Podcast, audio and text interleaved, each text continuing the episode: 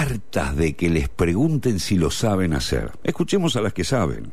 Estereotipas. Hasta las 21 por FM La Patriada. Bueno, Vamos por ahí. hablando de eso, el 23 de julio, hablando un poco de la música, también lo que nos hace, ¿no? Me parece que, que es un tema muy interesante este y que me reconozco una completa ignorante, que es que el 23 de julio fue el día de la musicoterapeuta Ajá, y de eh, sí. la musicoterapia en Argentina. Y para hablar de esto tenemos a Silvina García Ocaña, músico musicoterapeuta, uy me costó, egresada de la USAL, eh, eh, vive en Salta desde 1997. Podríamos decirte ya casi salteña, Silvina, ¿no? Soy salteña, soy Ah, salteña. sos salteña. Ah, Yo pensé bien. que, como dice radicada en Salta, pensé que te habías ido a vivir a Salta. Lo que pasa es que yo me fui a estudiar musicoterapia a Buenos Aires Ah. en el, en el ah, 89. Me quedé, Pasa el tiempo, che. Me quedé, me quedé y bueno, y después Claro. volví a Salta este, a ejercer la profesión en el año 97. Claro. Por eso radicada de vuelta, digamos. Claro, re radicada, digamos. Claro. Volviste, volviste al hogar. Pero bueno, es docente también en la Escuela Superior de Música en Salta y trabajó eh, con diversas discapacidades como ceguera, hipoacusia, discapacidades intelectuales, etcétera. ¿Nos querés contar un poco, para empezar, ¿no? ¿Qué es lo que haces eh, en la Escuela de Salta? ¿Cuál es tu trabajo hoy? Y también, eh, ¿qué es lo que hace la música, la musicoterapia? Porque realmente eh, yo conozco gente que la estudia, pero desconozco muy bien qué es lo que significa y me parece que, que es algo lindo definitivamente. Mira, te voy a contar porque como yo tengo muchos años de profesión, he transitado, digamos, por variaciones respecto de lo que yo sentía y percibía que era la Sí. musicoterapia. Me encanta. Cuando Bien. yo me fui a estudiar, en realidad la musicoterapia era una carrera muy nueva, tenía 20 años en Argentina. Bastante Eh, igual. ¿En sí, qué año, sí. desde qué año estás, más o menos? Y está desde 1960 por ahí en Argentina. Ajá. Y digamos que Argentina fue el lugar, uno de los lugares más importantes donde se desarrolló, porque un grupo de educadores musicales de muy geniales, junto con un médico psiquiatra, fueron, se unieron y crearon la carrera en la Universidad de Salvador de musicoterapia. Ajá. Entonces yo cuando, cuando leí esa posibilidad de estudiar me fui a Buenos Aires y te cuento esto sintéticamente, en ese momento eh, nosotros decíamos que nos recibíamos de músico qué, porque la gente decía que de ¿qué sos? Musicoterapeuta, ¿músico qué? Sí, sí, es como que se chocaban dos mundos y Ah, claro, claro, no, se, se les anulaba el cerebro a Entonces, la gente. pero esta era la sensación que teníamos. Nosotros estábamos formados con un montón de, de materias diversas Sí. de la rama de la medicina, de la psicología, de la música, de la danza, de la expresión corporal, pero había que hacer una unión de todo eso para ser musicoterapeuta. Claro, claro. Entonces ese, ese transitar vino a través de los años, esto es lo que yo te quería contar, les quería contar. Este, con el trabajo de los musicoterapeutas, con el encuentro de los musicoterapeutas en congresos y en ponencias y en trabajos escritos. Entonces, este, digamos que la tarea fue creciendo, increyendo, para usar un término musical, eh, y, y desarrollándose en, en un montón, en diversos ámbitos de la salud y de la prevención.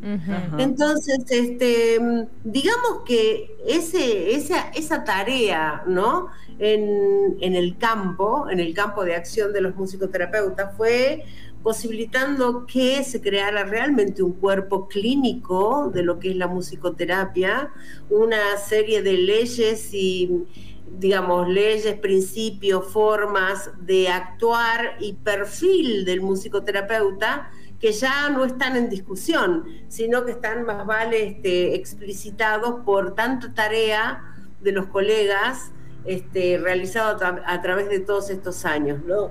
Eso fue, este, eso es hermoso de, de esta, de esta profesión, que uno se encuentra paso a paso con novedades, con nuevas maneras de abordar, con nuevos campos donde uno puede meterse a trabajar, eh, por ejemplo, desde una sala de espera en un hospital donde la gente está muy desesperada. Claro, Claro. Sí, sí. Sí.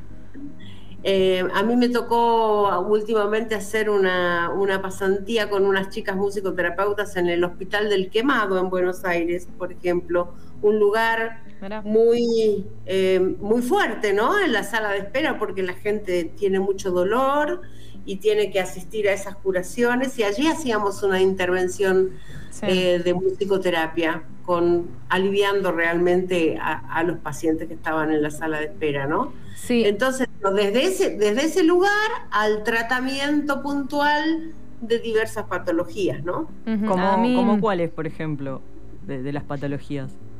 Mira, por ejemplo, se trabaja en psiquiatría de adultos, de niños, en, qué sé yo, trastornos de autismo, de TEA, síndrome de Asperger, eh, o sea, personas que tienen dificultad en la comunicación. Entonces, a través de la música logras una comunicación que no es, que es preverbal o que no es lingüística, digamos. ¿no? Claro. Sí, a mí eh, voy a contar un caso personal. Yo tengo mi abuela muy grande que ya tiene eh, una demencia senil muy avanzada.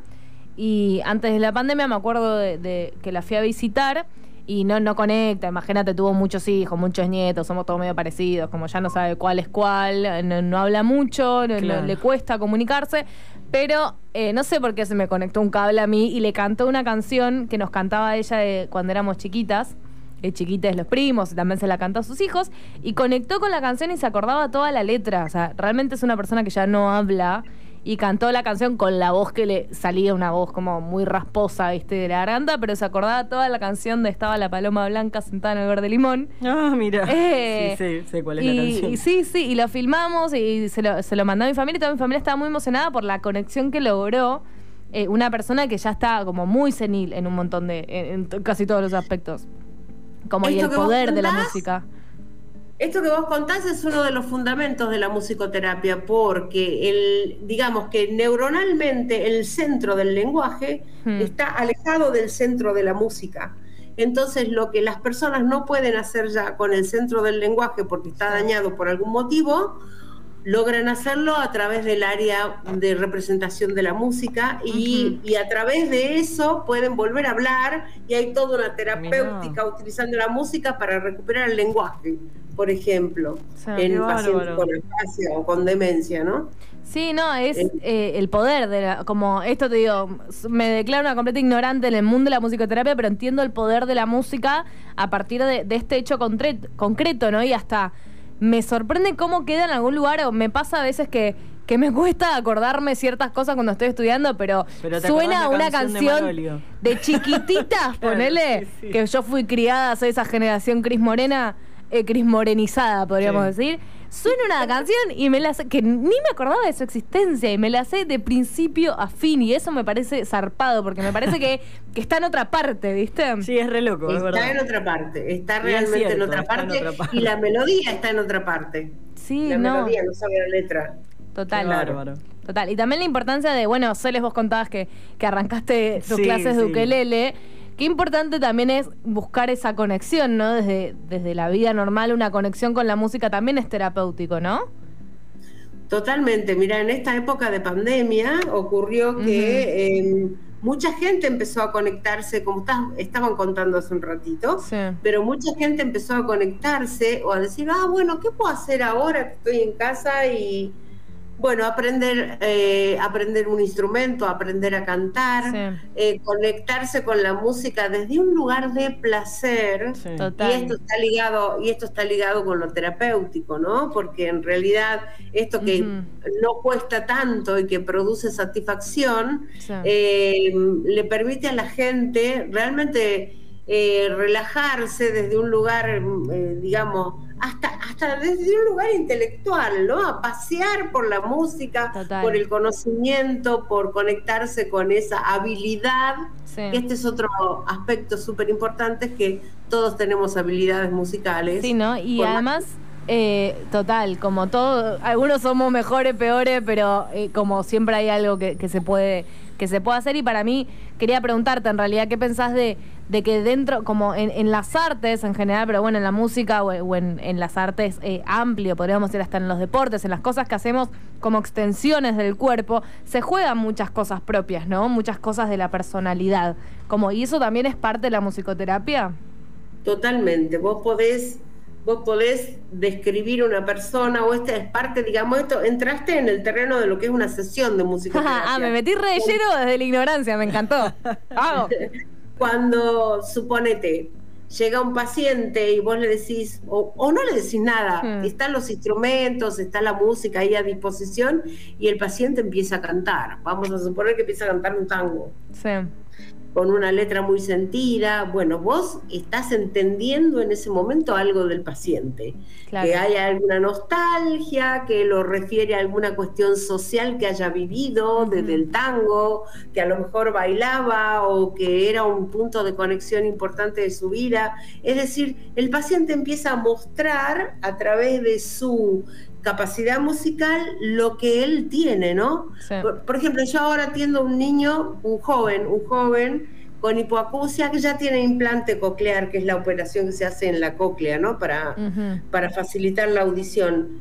Y él, por ejemplo, toca percusión, escucha, me pide eh, temas de rock nacional y sigue el ritmo de la batería con el movimiento de las manos, pero perfecto. Y yo digo, este chico percibe, pero perfecto la percusión y la organización de la percusión. Y para él eso es sumamente terapéutico, porque poder conectarse desde ese aspecto auditivo es este, maravilloso para él. Y de allí llevarlo a la palabra y a la comprensión de la palabra, bueno, eso ya tarea del musicoterapeuta, ¿no? Sí, totalmente. Pero digamos, lo que el paciente hace nos lleva a conocerlo, a saber de quién, de quién se trata. Totalmente. Bueno, eh, Silvina, muchísimas gracias por tu tiempo. Le contamos a, los oyentes que no volví a repetir con quien hablamos por si se engancharon tarde, que hablamos con eh, una gran musicoterapeuta, podríamos decir, eh, que vive en Salta, que trabajó con diversas discapacidades, con ceguera, con hipoacusia, con discapacidades mentales, que nos ayudó también a aclarar. A mí me sirvió un montón porque como estas ideas por ahí que tenía más flotarla, entenderla como que hay una gran ciencia, ¿está bien de llamarlo ciencia? Exactamente, sí, sí, sí, una, disciplina terapéutica. Claro, una disciplina terapéutica y una gran ciencia que estudia todo esto. Me parece súper interesante y súper eh, esclarecedor, como, como esto que te decía, esto que te contaba de mi abuela o estas cosas chiquitas también. Yo arranco un instrumento y me pasa lo mismo, ¿no? Como eh, se juegan un montón de cosas y cómo, y cómo es, última, perdón, eh, de intriga, ¿cómo es una sesión? Ponele, yo voy y hay instrumentos, esto que decías de, bueno, te canto un tango, vos me decís hacer lo que quieras, o sea, yo puedo ir a agarrar cosas o, cómo es. Sí, vos podés agarrar un instrumento, empezar a tocar, te pregunto si quieres elegir alguna música y empezás a cantar o y yo voy escuchándote y voy interviniendo musicalmente en lo que vos haces. Suponete que vos empezaste a cantar una melodía que a mí me suena algo conocido, entonces canto esa melodía y vos la reconoces y empieza una interacción musical, digamos, donde vamos comprendiendo este, e interactuando en ese espacio para encontrar un camino de, trabajo, ¿no? Perfecto. Este, me encantó, bueno, muy lindo. Eh, ¿Querés hacer alguna recomendación? Que la gente vaya a musicoterapia o que haga algún instrumento, algo para los oyentes que te gustaría decirle como de esparcir tu conocimiento. Sí, sí, sí, quiero, quiero dar este mensaje. Me parece que la música es algo que está muy a mano, que es totalmente eh, patrimonio del ser humano, que hay que aprovecharla, que está para nosotros y que siempre se puede estar mejor. Entonces, usemos las cosas que tenemos para estar mejor. Ese es el mensaje. Me encantó. Hermoso mensaje, eh, Silvina. Muchas gracias. Ahora sí, les recuerdo a los oyentes, por última vez para ir cerrando, que hablamos con Silvina García Ocaña, que es musicoterapeuta, que está radicada en Salta y que trabaja hace muchísimos años. Eh, no vamos a decir cuántos, así eh, no exponemos. Igual no hay nada más lindo que la experiencia para mí. Así que muchas gracias, Silvina, por tu tiempo. Te mandamos un abrazo. Gracias. Gracias a ustedes. Estereotipas por FM La Patriada.